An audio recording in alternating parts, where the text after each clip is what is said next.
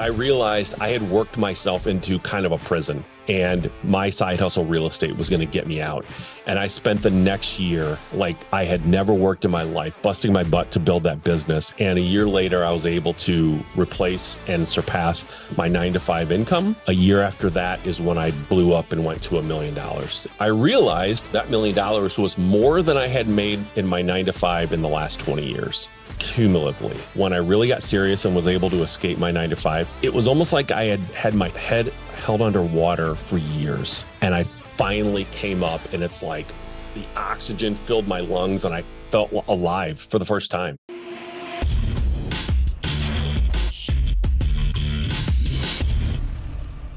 What's going on, everybody? Welcome to the show. My guest today, Mike Simmons, has shared the stage with Gary Vaynerchuk, Ryan Serhant, Jocko Willink, Russell Brunson, Walter Bond, Andy Frisella, Tom Ferry, and the list goes on and on. As the owner of a successful real estate investing company and also partner in one of the country's largest real estate mentorship and mastermind companies, Mike specializes in helping entrepreneurs create systems, processes, and automations that allow them to work on their business and not be a slave to it. Mike has personally worked with hundreds of entrepreneurs to help them optimize and grow their businesses. Additionally, Mike is the producer and host of his own online show and has conducted over five 100 interviews with entrepreneurs, which is insane, who run six, seven, and eight figure businesses. He's a husband and father of two daughters and one son residing in Michigan. Mike is always looking for a reason to escape the cold weather and get to a beach. How apropos.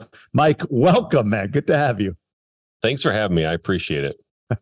I escaped Brighton, Michigan to come down Brighton. here to the Dominican Republic. Yes. No kidding. All right. Yeah. Small world, man. Yeah, I can understand why. It's pretty brutal here in Michigan.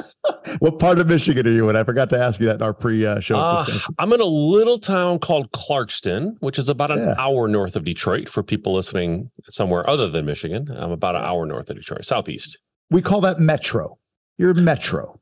Metro Detroit. That's right. Mm. Nobody nobody claims to live in Detroit. They always go, "Whoa, Metro Detroit," which is like every you know county around Detroit.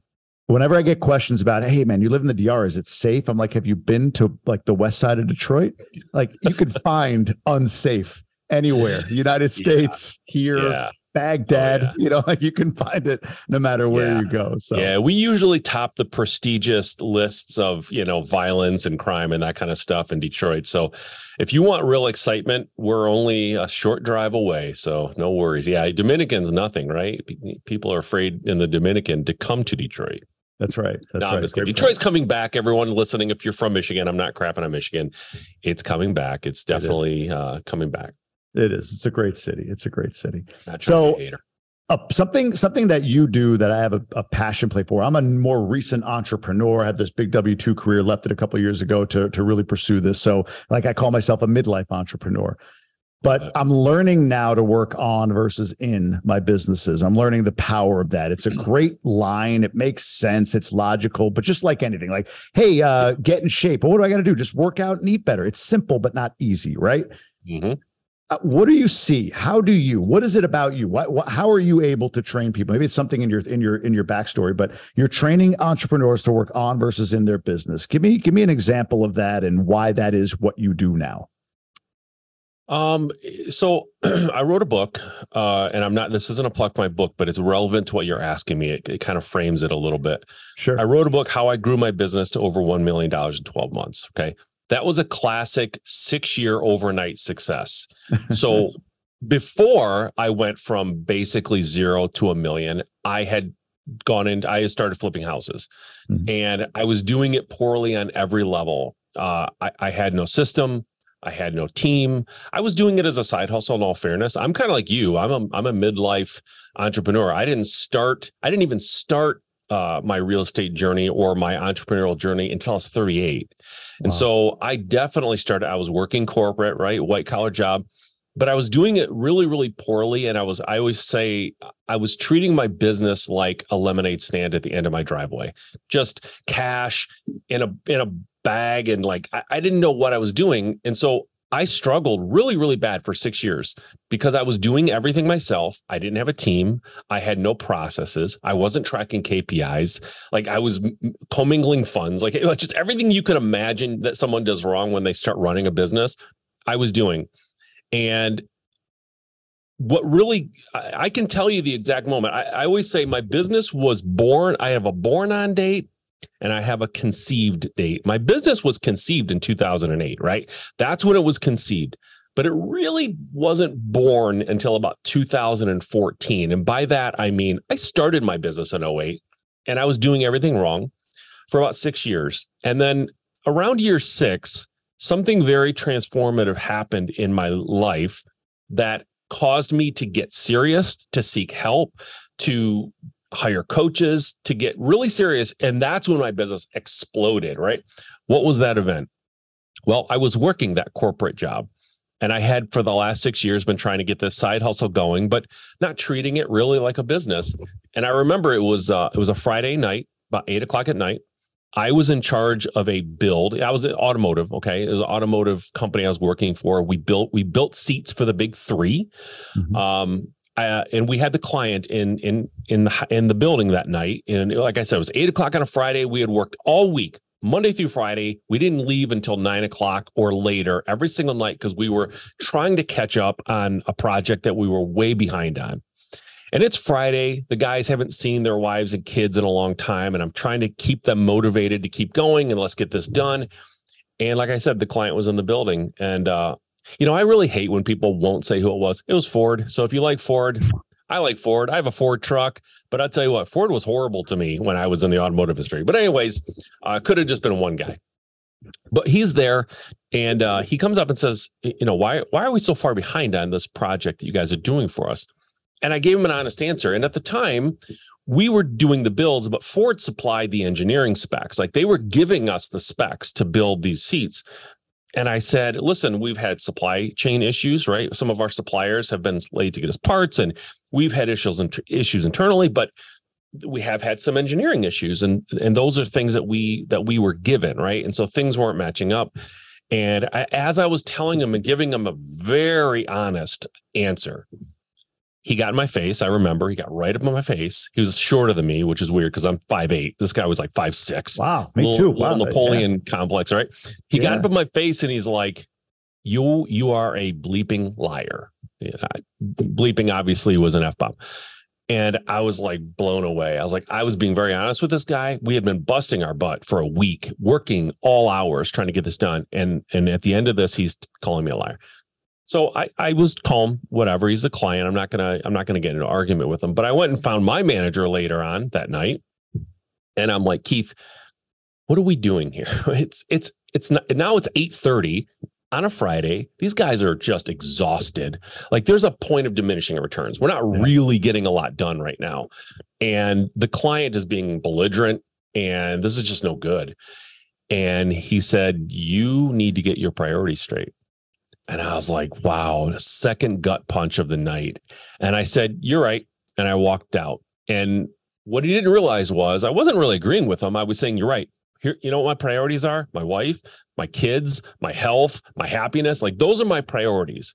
And so that night, I vowed that my little side hustle that I was running, like this lemonade stand at the end of my driveway, was going to be my escape plan. That was my escape plan for the industry and the job that I put myself in, right? I'm not blaming anybody. I didn't end up there. I orchestrated my my career to be where I was, but I, I realized I had worked myself into kind of a prison and my side hustle real estate was going to get me out. And I spent the next year busting like I had never worked in my life, busting my butt to build that business. And a year later, I was able to replace and surpass my nine to five income a year after that is when I blew up and went to a million dollars in revenue. And and not revenue, I take that back. I went to a million dollars in gross gross profits, right? Not just like revenue is kind of BS, right? It's like gross profits. Um and and when I did that, I got to a million dollars. I realized I did the math years later. That million dollars was more than I had made in my 9 to 5 in the last 20 years cumulatively.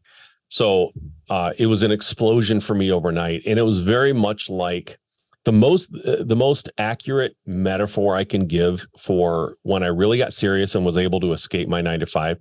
It was almost like I had been, had my held head held underwater for years, and I finally came up, and it's like the oxygen filled my lungs, and I felt alive for the first time, really. And that's it's kind of dramatic, but it's true. I have never felt more alive than when I was able to walk away from that job and, and work on my own terms. Man, uh, you, you and I have to talk more because that, that might, I mean, take auto, auto, automotive industry and make it auto claims industry and uh, very, very similar, very, very similar uh, uh, story. You know, like you said, coming out, coming up for water and, and uh, it's, it's been incredible. I, I love that point about, I've said this, like it took me 21 years to make like 400 grand a year and then it took me a year and a half after to almost double that just in my income right? Like just by by yeah. you said it building something while at the job and then actually taking the risk or not even a risk actually stepping into you know what what I really wanted and really wanted to do. For you in that year in that year that you took from that moment forward you mentioned now you're starting to get serious. So what were what were the the the what was the first second third thing that you did to get serious? Was it like you just wrote down a bunch of systems? Did you hire a coach? Like what did you do to get serious right away? Yeah. Well, number one, I started dedicating more time and energy to it, right? I was sort of, it's sort of like when people say, you know, I can't get good at, I don't know, whatever it is, right? Well, how much time are you devoting to it? Like if if you could watch that person who says, I just can't figure, I can't, whatever, put a camera on them for a week and, and let's log the hours they're watching Game of Thrones, you know, Breaking Bad. Like, h- how many times have they gone out with their buddies and and they're not, you know, so I started dedicating more time. Number one, um, every night when when the kids and the wife had gone to bed, every morning before they wake up, and every lunch hour that I was at work for that hour that I had lunch or hour and a half, whatever, I was working at. That was number one. Number two, I started becoming more of a student. I started asking for help and going to people who had gone beyond where I was, right? Who knew the steps that I wasn't aware of. And then ultimately, yes, I did hire a coach and a mentor and I joined a mastermind. And I can tell you, like 98% of the reason I was able to do what I did is because I asked folks who were where I wanted to be, who who would tell me, by the way, I, I what I found in my local market number one, it's a bubble, right? And so the the most successful person I knew in my local market was only a little more successful than me is what I was doing. They, they weren't doing that much and they didn't have a lot figured out.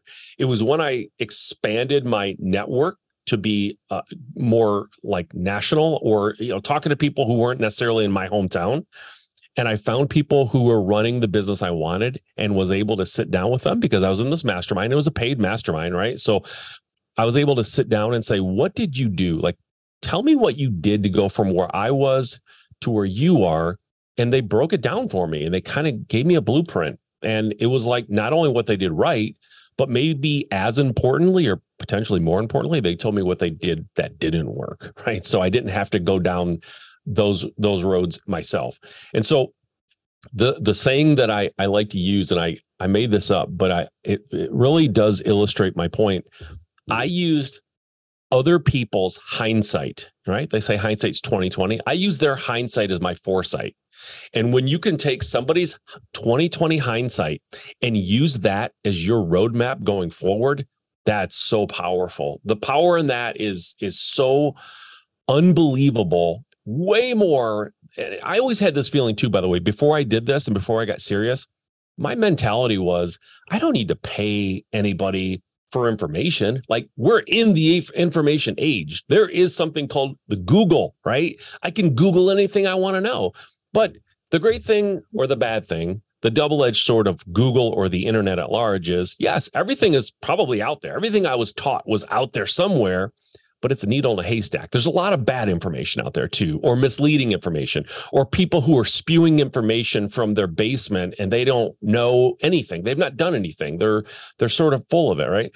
And so when you hire a coach or a mentor, or you join a mastermind, you can really curate the best of the best and that's the group i was in it was a i went from refusing to pay for coaching to paying an extremely high amount for poaching for coaching right? Like I, there was no middle ground. I didn't hire a $500 coach. Like i went from zero to several thousands of dollars. Yeah.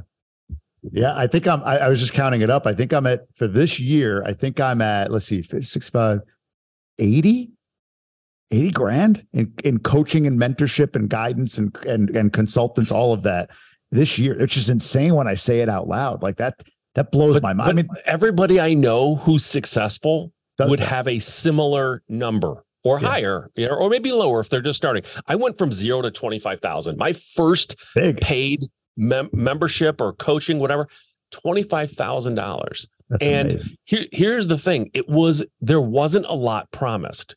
There was, we're going to meet four times a year and we're going to exchange ideas. That was really all there was. Right now, it's, you know, the same mastermind has Facebook groups and meetups and tools and video courses and all this stuff. I had in, in our mastermind that I joined, there was one guy because everyone else had just joined, right? We were all trying to figure it out. One guy was in it who was running the business we all wanted, and he just told us what he was doing. It was very like it was almost like Native American kind of passed down information. There was nothing really written. It was just like he just told us what he did. And if you're hungry enough and you want it enough, you don't need 5,000 tools and a hundred million videos to watch. You just need the information to go from where you are to, to the next step of where you want to be. And if you take that, like I've, I have fear, you know, like metaphorically, I've given people the tools to build a house. And if you give two people the tools to build a house, the power equipment, the, the lumber, everything, why does one person build a beautiful house and the other person blames the tools? Right. So I just wasn't the person who would blame the tools. I took the, and by the way, I wasn't given power tools. I was giving rusty hand saws and jaggedy wood. And I just, I had enough and I figured it out. And, and, and that's, man, that's what it's about to me. That's why you mentioned in the beginning that I teach people automations and things like that. I have no interest in running a business or teaching someone how to run a business that is super manual and something that they have to be in every single day for 15 hours or it falls apart. To me, that's worse almost than a nine to five. Yeah, you're working for yourself, but your quality of life goes to crap and you know your wife or husband hates you and your kids don't see you.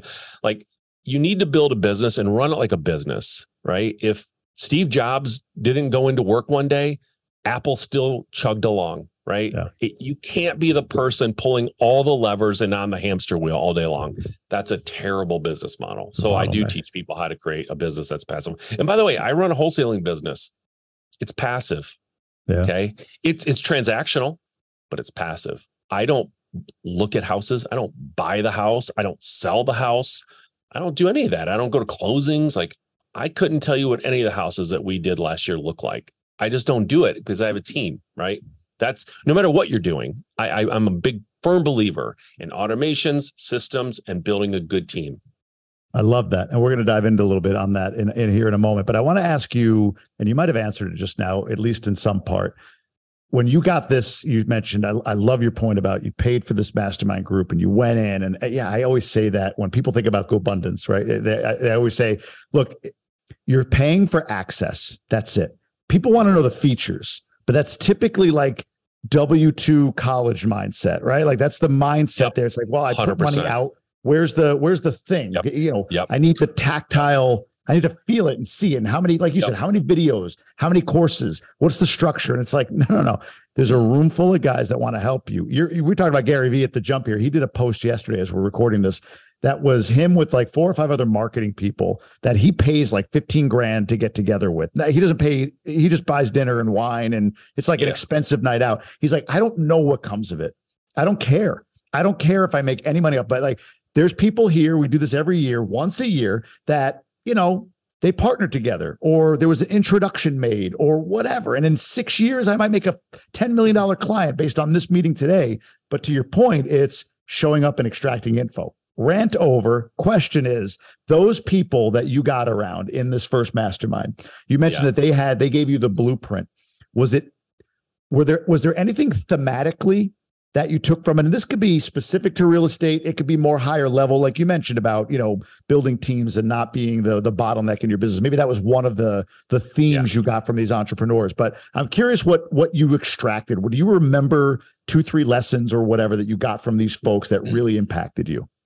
Totally. So is it okay if I say the name of the group? Is that a, is that an issue? Oh, I don't care. say Yeah, yeah, Okay. yeah, yeah. Open source. Okay, it's it's seven figure flipping, and, and the reason I Oh, want to yeah. say it is a it's still in existence, and B, Yeah. I'm I'm a part of it. By the way, full disclosure, I I am like I'm, I'm an owner. Um, but it's still in existence. But you're right. The people I've had people, or I've been on like discovery calls or whatever, just talking to people in general about the group, and they'll go, "Well, what do you get?" And I'll go, "Well, we, you know, we do events, we have this, we and they'll go, "Well, what else?" well, okay, well, we we also do this. I guess this is important. We have you know accountability, and they'll go, "What else?" And it's like I, it's exactly what you're saying. It's a W two mentality. It's like, what else? Like I've already given, I've already told you way more than you would ever need to be successful. Uh, way more, right? Yeah. Um, but what did what did I learn thematically? Uh, hiring. It, I was so far off on hiring I thought I had this circular logic going. I thought I'm not big enough to hire. I, am not a big enough company to hire, but I can never get to the size company I want to be unless I get some help. Yeah. It's like it's chicken like this terrible yeah. yeah. it's like a chicken in the egg, right? Yeah. So hiring, how to hire, when to hire, who to hire for, who to hire was important for me too. I didn't know who to hire first. I didn't realize I need to look at my skill sets. I need to look at my business. What do I hate doing and what am I bad at? Usually it's the same thing, right? That's what you hire first. Don't hire the thing you're great at. Like hold on to that until you're to that point. So hiring was one. Um, systems and processes for sure. I, you know, I would I would reinvent the wheel almost every single time I got a property under contract. It was ridiculous how I just kind of like rethought everything. I, I was like, start, let's turn the table over and start over. Right. That was insane. And then big one, big one, KPIs. Now, for most entrepreneurs, we don't have a lot of attention span sometimes. We get bored easily. Uh, looking at spreadsheets too long makes us glaze over, right? We hate it. And so, what, one of the things that one of the easiest things to do when I'm talking to a newer investor who kind of got to a point, but they can't get past it, you start asking them numbers about their business, ask them some of the numbers, and they inevitably don't know because uh, the, we want to buy properties. We want to buy properties and sell property properties and move and shake and do all the, do all the exciting stuff. But when it comes down to filling out these sheets and like go back and research how what's my marketing doing for me and how many calls does it take for me to get an appointment and how many appointments does it take for me to get a contract, that kind of stuff makes us cro- our eyes cross. And so I learned how to implement KPIs into my company, which KPIs were critically critically important. Uh, and that alone helped me. It's like flying a plane, right? You can get off the ground. If you're a pilot, getting off the ground isn't the hardest thing in the world. And once you're at altitude or whatever, once you're once you're flying, pretty easy. But if I take all the instruments away from you, you don't always know if you're ascending, descending, if there's a mountain coming, you know, you don't necessarily know that. So the the instrument panel helps you stay safe from not hitting things. It helps you know when your company is getting better with revenue and, and profits, when it's getting worse, what's working and what's not working. You can do more of the marketing that's working, less of that's not. So KPIs in putting those in my business was revolutionary for me. I was like, holy crap. That's not working. I thought that was bringing me all my money. And turns out it's not doing crap Jack for me, shit. right? Yeah, right. Shit. All right, I never know when I'm on a podcast. I, I forgot. Oh yeah, yeah, yeah, yeah, Drop um, them. Drop them. Yeah, I mean, I I'm not a big cusser, but yeah, it didn't do shit. Like I I didn't realize I was I was putting money into the wrong things. I was, you know, so KPIs was really huge. Here here's one that no one's gonna want to hear, but I'm gonna say it because it matters so much, and I I learned the hard way on this. Once I started building a team, and this is where everyone's going to go want want they're going to try to hit that 30 second forward thing company culture when you start building a company and you're bringing people in and you're hiring and managing and leading if you don't know what the pulse and the feelings uh, and the the um, satisfaction level and the gratification of your people you're going to have a turnstile for a company. People coming and going and you don't know why because i ran an absolutely horrible company to work for when i started hiring because my personality is I don't need a lot of small talk. I don't need any talk at all, honestly. I've taken enough personality assessments to know that my social ability is like zero almost. So I don't need to come in and go, How was your weekend? How's your son doing? He had a game last night, right? Like, did you watch this episode? What did you I just come in and my first words are like, what, what are we doing with this? What happened here? We need to do this. And so I was all about push, push, push, super high energy, super competitive. And when I brought people to my company, I sort of just like treated them the way I would want to be treated. I don't need someone to say, Good morning, how do you how are you doing today? I'm fine if they say, Hey, where are we at with this property? Did you call that guy? Like I can jump right into it. Most people are have more of a human nature. They have more of a soul than I do, and they want to have some connection. And so I had to learn how to lead people the way they need to be led. And not everyone needs that. I have a dispo guy, right? He's like me. He doesn't need for one second to me say to me to say, Good morning, Connor. How was your day? In fact, he gets antsy. He he wants to get into it, right? I have other people who I know for a fact if I don't start t- with a social uh, component to my conversation, eh, they're going to think I'm being a jerk. So you just I had to learn how to lead people. I was so turn and burn. If you didn't hit your numbers in 90 days, gone. And I wasn't a good mentor either. I didn't teach because I'm impatient and I don't need someone to lay everything out for me. I can figure it out. I thought everyone could figure it out. So I'd go, here's the ball, there's the goal line. Get there. I don't care how you get there, just get there. Right. And some right. people look at it and go, well, I don't even know how to run plays. Like I don't, I don't know what you want me to do. I need some structure. And I didn't, I didn't manage like that. So so many things, but company culture is important. If you don't know what your company culture is, or if you think it's not important, I can almost guarantee you your people are not as happy as they could be because you're not paying attention to it. Anything you pay attention to, don't pay attention to, dies eventually. Mm, that's a great way of putting it. I love that. What was your first hire and how did you pay for them? First hire was what we call transaction coordinator. Transaction coordinator, if anyone listening doesn't know, in a wholesaling business, you get a purchase agreement with a seller. That purchase agreement goes to title. And title starts doing all their discovery and see if there are any title issues. The transaction coordinator basically takes all the documentation gives it to title and they work with title to get to the closing table right? A lot of details a lot of paperwork a lot of checking the accuracy of that. I'm bad at that. I don't have detail in my in my makeup.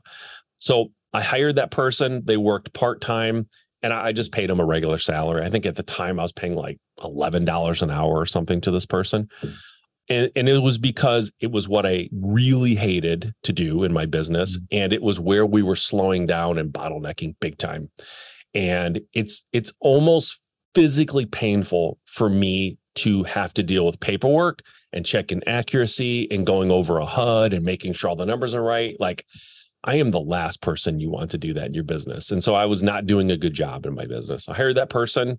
It was a huge weight off my shoulders. Second person I hired, salesperson, hmm. because mm-hmm. I, when I was getting calls from the marketing and things that I was doing, I would look at it sometimes. I knew it was a marketing call and I'd let it go to voicemail, like cardinal sin, like total, total huge sin. I'd let Why? it go to voicemail because I didn't want to talk to them. I don't like doing that part of the business. I'm not a talk on the phone guy. And I just, I would just be like, I know I should answer this. This is money. And I, I just don't like it. And so I'd call them back. And sometimes I hoped they didn't answer. So I could leave a voicemail. And that's that's insane, right? It sounds stupid to say it out loud, but this is before I got mentorship. This before I understood about hiring. I hired that salesperson and not only would, did they crush it on the phone, but my KPI, when I would go on appointments, seller appointments, if I went on five appointments, on average, I would get one contract out of five appointments. Not bad. Not bad. Okay. It's not bad at all. Yeah. It's okay. Right. I hired a sales guy who was, I, I kind of got lucky. Sales is hard to hire sometimes. It takes a while to get the right person. I, I knocked it out of the park out of the bat or right off the bat. But this guy he would go on five appointments, similar to all the five that I would go on.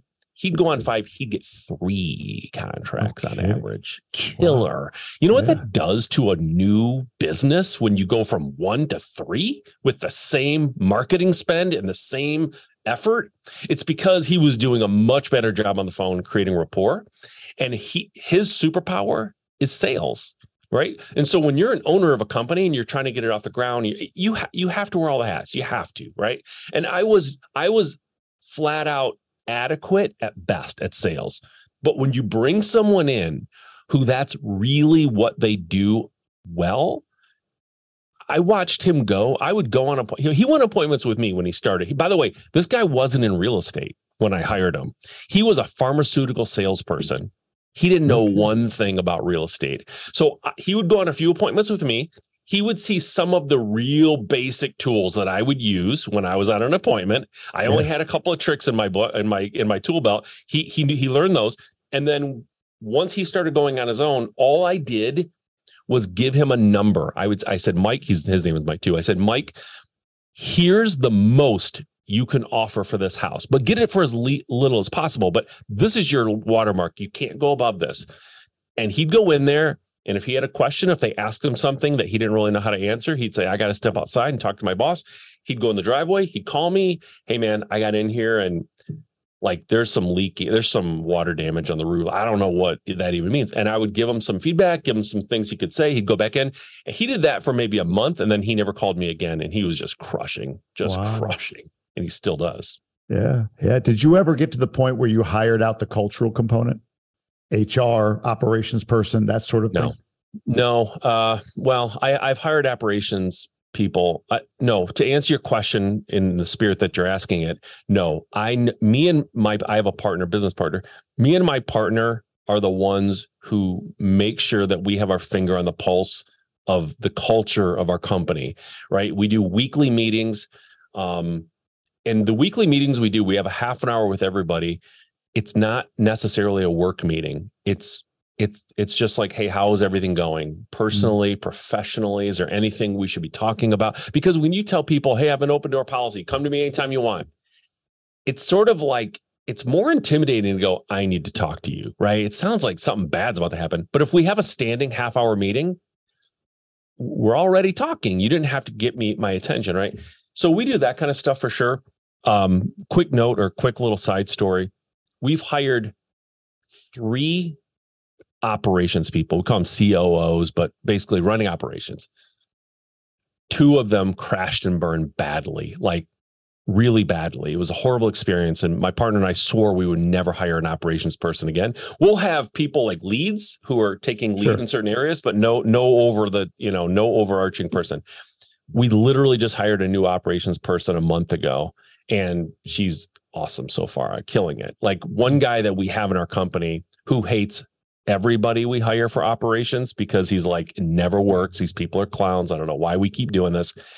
He texted me the other day and he's like, I love this person.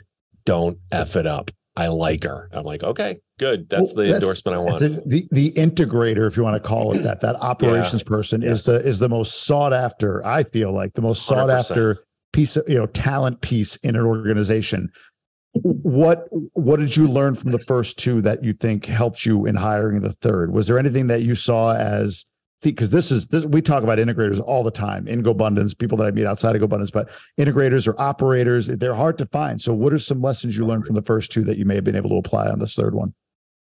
The first one, I what I learned from the first one, he was a friend or a past f- friend of my partner.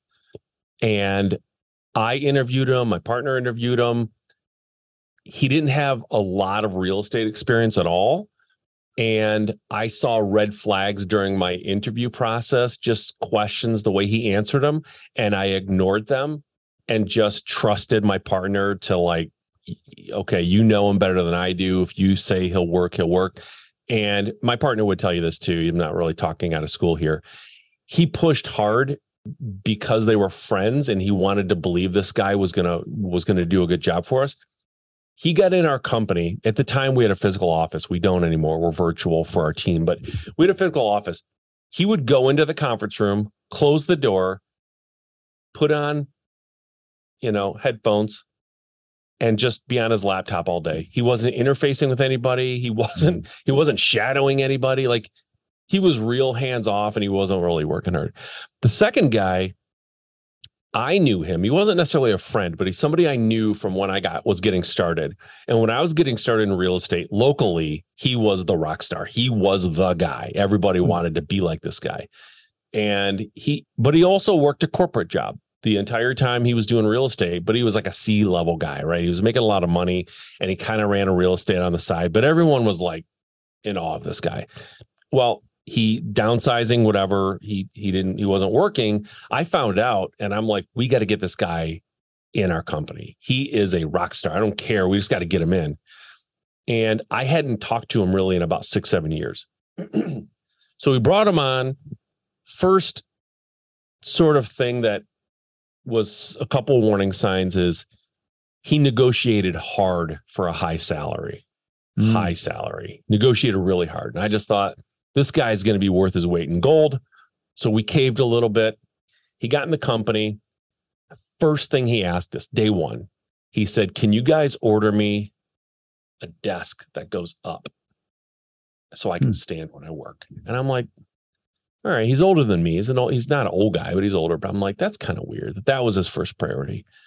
And then turns out the guy was running his own real estate business out of our company, not really doing anything, collecting a huge paycheck from us. Yeah, yeah. And and he, and he was real resistant to being led.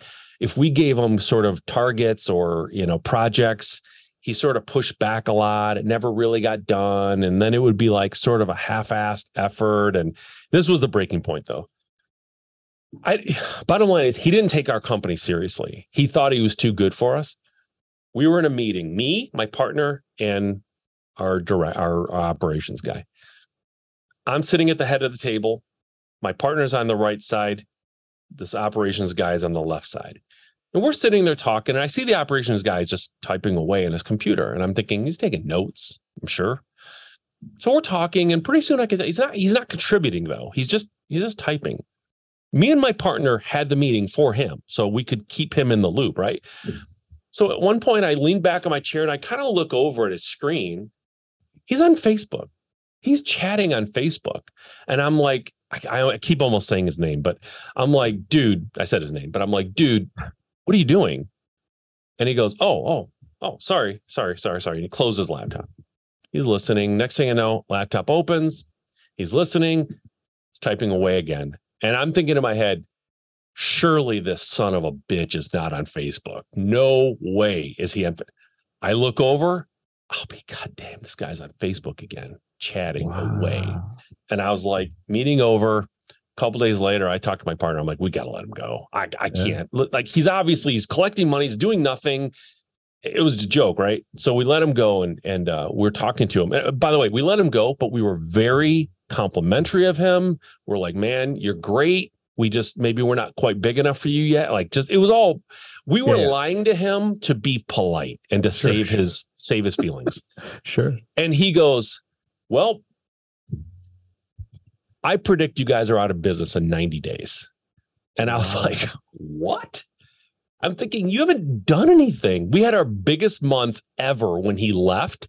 Mm. And he's like, you'll be out of business in 90 days. That was two years ago. like, he was just, you know. I, and then I heard, then stories started coming in from people who work for us of all the crap that he did and things he said. And it was a disaster. And I was just like, never again. Is um, he still operating so, locally or no? Do you know? Um, he's talking a game, a big game on Facebook groups and things like that. I don't think so. I, I, don't. I don't think he. When I when I lost touch with him for six years before we hired him, this is the other thing is once he got in the company and he started like talking and doing things, I realized this guy's not as sharp as I remember. But right. I always remember, you know, like when you're little, you remember like you see your uncle or whatever, and he's like, "This is a huge guy." And then yeah. you grow up and you're a grown man, you see your uncle, like, ah, he's an average guy. He's not that big. you know, I thought this guy was a rock star. I don't think he was ever a rock star. He's very arrogant mm. and very cocky. And he so some people interpret that as, you know, extreme confidence and success.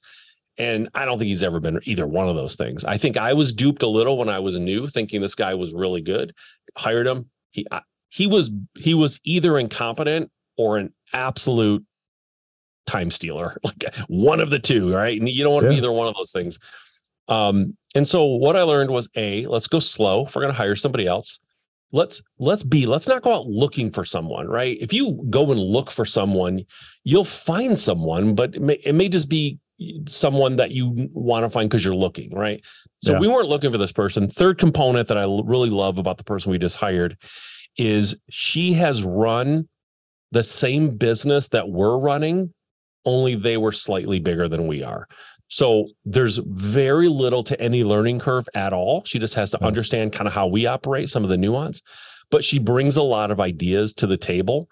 And, you know, we pay attention in the first 90 days. We're not necessarily the turn and burn that we used to be, But in the first 90 days, if you're not doing anything that's impressing us, then we're probably not going to see it after the honeymoon phase. It's not going to get better. So we got to really be um, diligent about kind of focusing on what's actually going on in the first 90 days. How much are they taking on? How much do they want to take on? How much are they actually doing? And the first two people really weren't doing anything. And we let it go because we thought we'll give them a long leash here. We're not trying to be, t- and, and we were burnt a couple of years ago. We were fresh off of being burned because we were such tyrants and so hard on our people that yeah. we were probably too easy. We kind of the pendulum swung the other way, uh, swung the other way, and so now I think we have a much better balance about that. About being careful to not let too much time go before we see results and not being too hard on people. Makes sense. Um, you talk a lot about systems and processes, and I've been wanting to ask this question because I think it's important. Th- those, especially like you said, for the for the entrepreneur whose head's in the sky and all that stuff, those are such intimidating. They're they're used often, and they're intimidating terms or can be systems, processes, because you're thinking like widgets and AI and all that mm-hmm. stuff. Can you give me an idea, like uh, what are what are systems and processes from your perspective? Is it that? Is it you need to create a complex or semi-complex or sophisticated uh, group of of systems that operate on their own, or or maybe it's and is it as simple as a weekly call that you have with your with your team for 30 minutes to to ensure culture like can you give me an idea of when you define and work with entrepreneurs on systems and processes yeah. what does that mean so it's it's definitely in between what you two said. What you said. You gave me two extremes, right? Yep. When you're when you're a smaller company, maybe a one man operation, one person operation, maybe you got one employee. What we found and the mistake that we made, and this is super important that I tell people, when they decide they want to start putting together systems and processes, and you're right, it's sort of a vague term. But when they decide they want to start doing it, the last thing they should do is put together complex processes and overly uh, comprehensive workflows and manuals and all this stuff because mm. a newer company a smaller company that's not been operating very long you are very f- fluid your your your process is going to change so by the time you finish this complex um, you know process of putting together manuals and all this stuff it's probably not valid anymore. You've decided to go a slightly different route or you're handling things differently. So we when you're so I'm not trying to give you a vague answer. I'm going to give you no, a very no. specific answer, but it's important to understand a newer company versus a um, uh, kind of a sophisticated or not sophisticated, established, a more yeah. established. Thank you. That's the word. A more yeah. established. In the beginning, we treat our systems and processes much more like checklists, right? Almost like a, a pilot might go down on a before they take off on a plane. Like it's all checklist stuff. It's it's high level bullet points that we use for our process. As you get more established and you have more reps and you you kind of settle into how you do things now they need to get a little bit more explicit because not only are they a little bit more established and you know that there's success with that with that system you're also starting to hire more people. And so you need something for them to understand how to do their job. And usually when you start hiring your business grows usually and I suggest that you start putting people in silos. Doesn't mean they can't cross train a little bit, but we give people very few directives in their workday. We I don't if if you have a hundred things that you're responsible for, you're really not responsible for anything because there's no way you can do right. So a salesperson's job is to sign contracts, make calls, go on appointments, sign contracts. We don't bog them down with getting super heavy on like the CRM and being in there and like all kinds of other stuff like the, the closing process and title and all no your job is to talk to sellers and sign contracts ultimately. And so when you start siloing people you definitely need workflows and and and stuff like that. Now i'm not a big fan on creating a lot of technology that works independent of you and i know that's counterintuitive but a it breaks and b the more technology, and I was all about it in the beginning. I was like, I don't even want to ever talk to anybody. Like, we're just going to have these automated emails, and you call me, and it's like this. And you know, when you, somebody wants to make an offer on a house, they go to this thing and they put their offer in and they just submit it and we'll counter it if it's based in these parameters. There is a human element to what we do in real estate. You, you it really is a human being to human being business. And the more we try to like take humans out and, and fully automate it, the less profitable we became and the less deals we were getting. And mm-hmm. so most of the automations and systems are when when a call comes in, for example, how do we answer that call and what are we trying to get? Now, I don't like people using scripts when they answer calls in my company. They start with a script, but here are the bullet points. Here are the things you want to try to find out.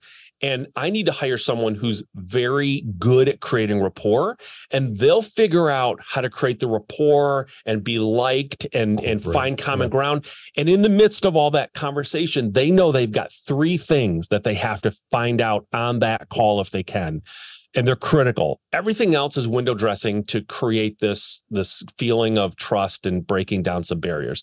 And so those are some systems. When we go out on appointments, we have systems for like okay, before you go on the appointment, this is a good example. Before you go on an appointment, acquisitions person, you need to do your own independent research. Don't rely on anything anyone else did. You need to go in and comp that property, find out what the other properties around it have sold for, and you know you need to understand about the. property. Then you make a call to the seller, reconfirm the appointment, maybe try to get a little bit of rapport going if you can but you need to reestablish that that appointment.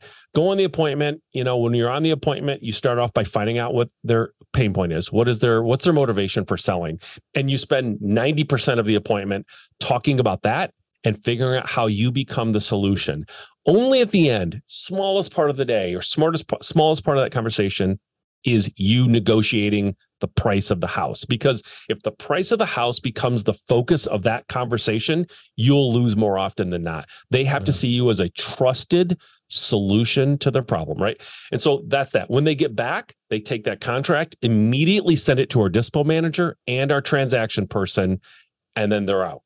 And they go on to the next one, rinse and repeat. Like that's the process. My dispo guy, he is evaluated mostly 90% of how we evaluate his um the whether or not he's doing a good job it's all timing based for dispo right? Once the pa got to your inbox how long did it take you to get that out to our private buyers list? How long did it take you to collect a deposit from a buyer? From the time you got the deposit how long did it take you to get to the closing table right? It's all speed based but it, there's a process for him. He gets it he sends out the email uh, he creates the marketing plan, right? So for us, processes are mostly human things that human uh, are, are doing. We're not automating all of it, but we want to do things the same way so that we can be efficient and fast. In our business, mine at least, speed is preached all the time. Speed, speed, speed. If you get a contract from a seller and it sort of languishes and flounders in your in your company and you don't get it out to the title company right away and you know you're not really quick nothing good will happen. You'll end up losing that contract. The seller will get a little skittish. They haven't heard from you in a while. It took too long. Are these guys legit? Like nothing good ha- i've never had somebody get a contract and say oh man we got that contract. We forgot to market it out. We forgot to start the rehab. We forgot to you know we just it sort of sat around and they said I'll be damned. I made way more money because I didn't take action right away. It's like that conversation never happens. It's always we lost the yeah. deal, seller backed out, right? Or something bad happened in in the market or you know in the world, right? Ukraine gets attacked and people start freaking out and everyone doesn't know what to do. It's like nothing good happens by letting time go by. You must move that along. And so our processes are all about speed and efficiency of getting through the system because that's that's huge for us this market as we're coming into it whatever it maybe we're in it who knows? But you know as we record this early 2023 where's recession inflation markets crashing you know inventory is getting higher people aren't selling you know there's all this stuff. As yep. a wholesaler as a guy in the business of wholesaling what's been the impact if any so far? And or how do you how do you override or overcome the potential impact of of all that's happening First of all, I want to say very clearly to everyone what's happening in the market for investors can and should be a very, very, very good, profitable time for us. If you would, all the things you just said would have been said in 2008, 2009, right? But if there's any investor listening who was either not in the market then or very new to it, like I was, if you're not saying, I wish I could go back to 2008 because you know you would clean up knowing what yeah. you know now, like everyone says that, right? And so we're in a market where we're going to look back at some point and say, wow, what a great opportunity we had as investors. Now, it's not always going to be great for consumers and homeowners, but it or people who are trying to buy their first house. But for an investor, it's it's great. And for me, the biggest impact I have right now in my business as a wholesaler is a lot of house flippers are starting to get nervous and they're getting a little conservative and skittish on buying. Mm. But in in a time like this, you've got a couple of types of buyers as a wholesaler. You've got the the the hobbyist, someone who buys a couple of houses a year, they kind of do the work themselves. It's sort of like, you know, mom and pop operation. Those folks are pulling back. They're not making yeah, sure. offers and they're definitely not making low or high offers. Mm-hmm. Then you have the professional house flipper, the guy or gal who's doing 30, 40, 50, 100 flips a year and they don't have a plan B. This is what they do. Right. And I, I have those guys on my list. And I, I just had a conversation with one and he's like, I will keep buying. I'm going forward. Like this is not going to stop me. I'm actually pretty excited. You know, we got some things. So you have those folks. And then you have the institutional buyers, hedge funds and things like that. They're definitely still making offers, right? They mm-hmm. understand that as prices go down, they're buying more and more because they're doing buy and hold a lot of times anyways, right? So interest rates go up, prices go down, it's all good for them. People are running to to rent houses. And so what you have to do as a wholesaler is get more professional house flippers and or hedge fund types on your list. So that means you need to work on building your buyers list, building a better buyers list. Because if you tell me, and I get this all the time, I'm a wholesaler, uh, my buyers aren't buying. Yeah, you have a shit buyers list, dude. You have a bunch of hobbyists on there who only buy two or three a year tops. And of course, they're they're not doing anything because they have a nine to five. They don't need this money. They're going to hold off because they don't want to make a mistake. You need the folks on there who have no plan B. They burnt the boats already. They're house flippers, and that's what they're going to do. That's what they're built to do. So that that's really the impact. And then the other thing we're doing in our company is we are starting to buy and hold, but we're not doing it as a landlord we're buying properties outright with cash and then we're selling them on terms to buyers. Mm. And so we're kind of getting the benefit of that cash flow without toilets and leaky roofs and vacancies and all that. I mean, people are, and we're people who can't or don't want to get mortgages or have always been renters who want that home ownership. That's who we're appealing to. And so that's going great for us. That that's mm. like that's that's our focus right now even more than wholesaling because the need is incredibly high and it's a, just a great model. So are you are us, you funded or are you self-funded for that model? Both. We're self-funding some of them. We're raising private money for others. That raising yeah. the private money is going to do the bulk going forward. Sure, we don't have sure. unlimited funds but right, right, right, um but we're but it's arbitrage. We're we're borrowing lower than we're than we're uh, owner financing it out for what, I'm curious. Are your terms greater than, lower than what they could get at a bank right now? Greater than. Okay. But yeah. here's here's the here's the here's the key. These folks that we're selling to, they're they're renters right now, right? Yeah. And so if we buy a house in a neighborhood and, and we look at the rents of the neighborhood and the rents are fifteen hundred dollars a month, we price the house so that that payment is very close to or below mm. fifteen hundred dollars a month. Yeah. And so our rates are higher, but like when you go to a car dealership, they don't say how much total do you want to spend on a car. No, they no, say no. how much can you afford to pay every it's, month. It's a right? monthly purchase. Yeah, absolutely. it's a monthly purchase, and so they're yeah. paying us fifteen hundred dollars a month for a house that they own and not rent. Our rates are higher, but they don't care. They want to know what their payments are going to be. So, yeah. you know, but there's Dodd Frank. You have to be careful, right? I'm not saying it's a wild west and charge them you know so you have to you have to be com, you know compliant but no no no within the rules and, and we're charging higher than what they would get at a bank. But most of these folks can't or don't want to get a mortgage for whatever reason. They might be in a cash business. They might be an entrepreneur themselves. And you know how that goes right? Yeah. million dollars in the bank they don't care. How much do you make every week or every month reliably that we can see a tra- it's like no i don't work that way but yeah. it makes it hard. We're not easy to loan to. So um, and, and we build a buyers list, uh, like a separate buyers list. It's a Facebook group. And when we get a new property, we put it in this group. And these are all people who have identified themselves as people who want to buy on terms from us. and we put it in this group and it's like a feeding frenzy they're going people are going crazy for it so as the market gets a little bit rough for some people we're building this this business that has insane demand that is independent of house prices and rates you um I mean, I love this. I love the story of the business you built because I, I, resonate so much with it. Like the bag of cash you said, lemonade stand thing. You know, that that hit me like. Uh, I write a newsletter every week to explain like the lessons I've learned, and a lot of it is to reveal what you said, especially for somebody looking to leave the nine to five. It's like it ain't I, don't know. Maybe some people, it's like, wow, this person is like engineered perfectly. Like they they had a spreadsheet everything was organized and they stepped out of job and over into entrepreneur and they were just chugging along as a machine. But yeah. the reality that i've seen and to your point getting exposed to other entrepreneurs in a group like GoBundance or masterminds and then just becoming one myself is like you kind of throw shit at the wall shit comes back you survive. It's like okay you keep mm-hmm. rolling and then you start to okay let me put some pieces together here hire somebody all of that. So i love the story. I love the the um the vulnerability. So I appreciate that.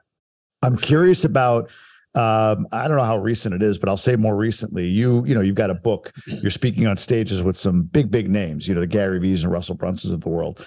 What is the what is the motivation for that? Is there a business imperative there, or do you just love it? Um, both. I love it. Uh, I started speaking at an event called Flip Hacking Live about seven years ago and and I really I really do love talking in front of people. And so it's truly a split focus. I definitely want to help people. I absolutely love watching the light bulb go on with people, having people text me and say, "Oh my gosh, I saw you on stage and I I took action, you inspired me, whatever," and they do something good.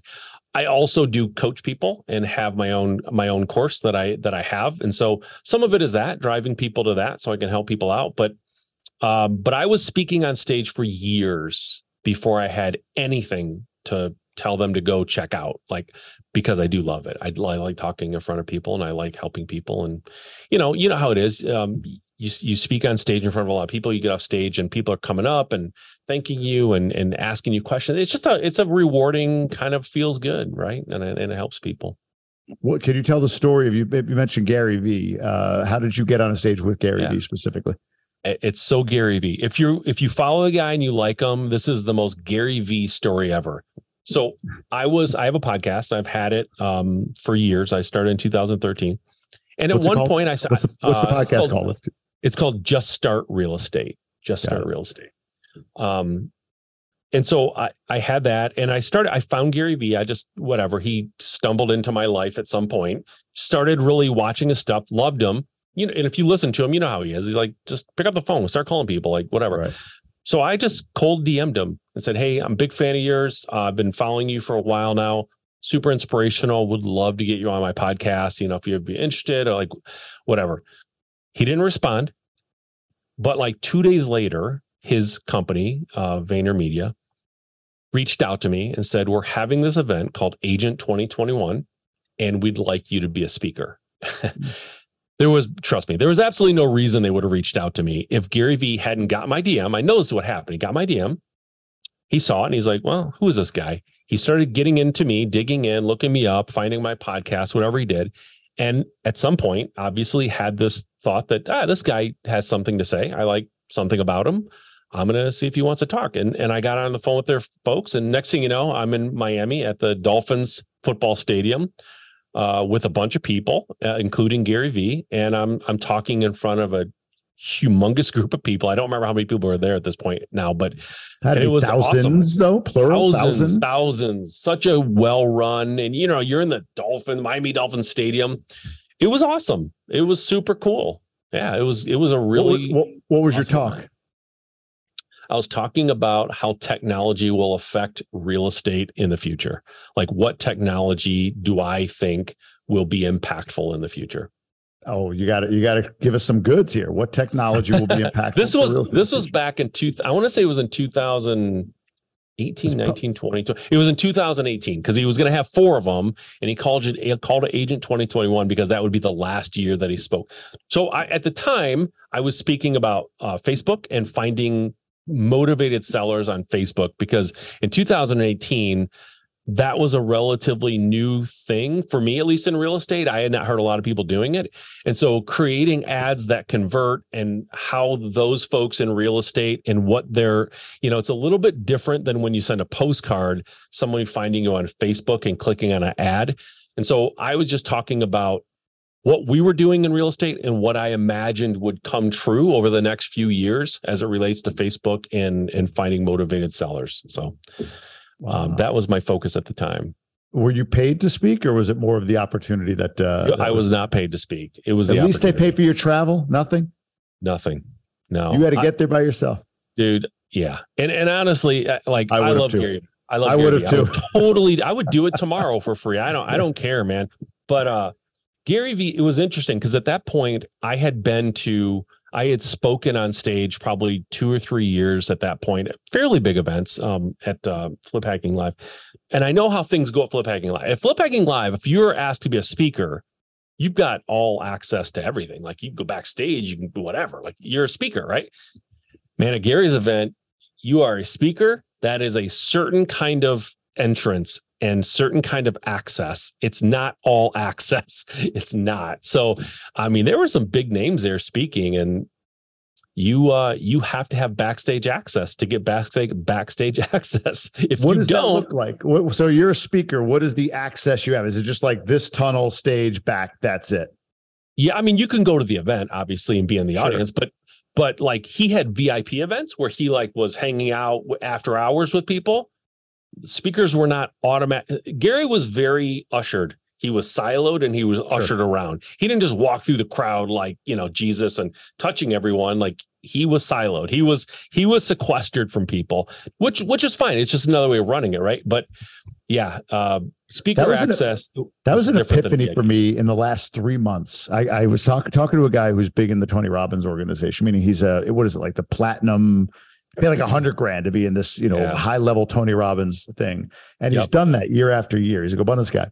And he was saying, he said it really well. He goes, Tony's a Tony is an employee in his organization. Like, well, what do you mean by that? He's like, there, there's nothing that he does. Like they, there's nothing that he does in that structure. Like you, you said that they pretty much like point him, push him, go do the, the one thing you're great at, right? Go yep. speak on that stage. Yep. But like the car, the path there, the drink, the food, who's going to be up next, the logistics, who's allowed where, like none of it. And it, it makes sense. but for some reason, when he said it that way, he's an employee in his own business. That's, I'm sure Gary, right? Yeah, Gary yeah. is an employee yeah. in his own business. Like they yep. just, they structured around him and they just literally plug him in like like like the president you know just you go yep. there and that's 100% it, right 100% right 100% right Yep. So I I see that as you know as I start to think because I like you like I I speak a bit. I've got a brand trying to build that, grow bigger. I, Gary motivates me. That's a that's the kind mm-hmm. of guy that I aspire to. Right. So yep. to to get to a place where I'm in my genius, hire out the things I'm not great at,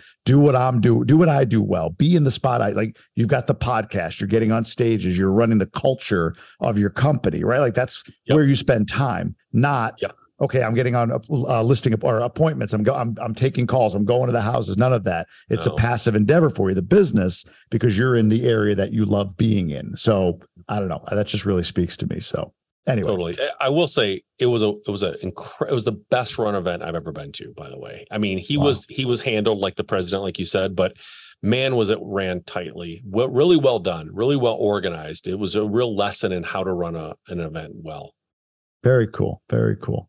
Well, let's get this because I know we're running up against it here. What uh, what's the best way for people to learn more about you? You have a book. How can people get a copy of that book? Talk to talk me through all that.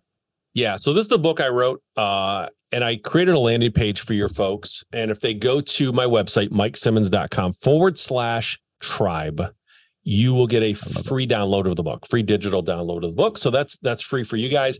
I do have a podcast. We mentioned it. It's called Just Start Real Estate. You can go check me out there. Um, if you're on my website, there's contact information there, so you can get a hold of me if you want. So that that's really the best way. Go to my website, go grab the book, and listen to the podcast if you're a podcast listener.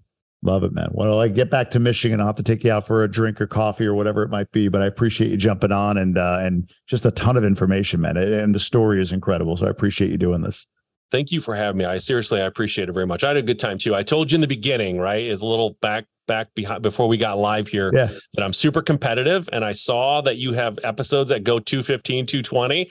I have How'd do? literally been watching, man. I, I need to know, or I'm sorry, 115, 120. We're about 110 right now. So I feel good about it. It puts me in a pretty good ranking that I, I can be happy with. So There you go. I can't help You that made it. competitiveness. I, You're in the pantheon. Right. I appreciate it, Mike. Thank you. All right, man. Thank you.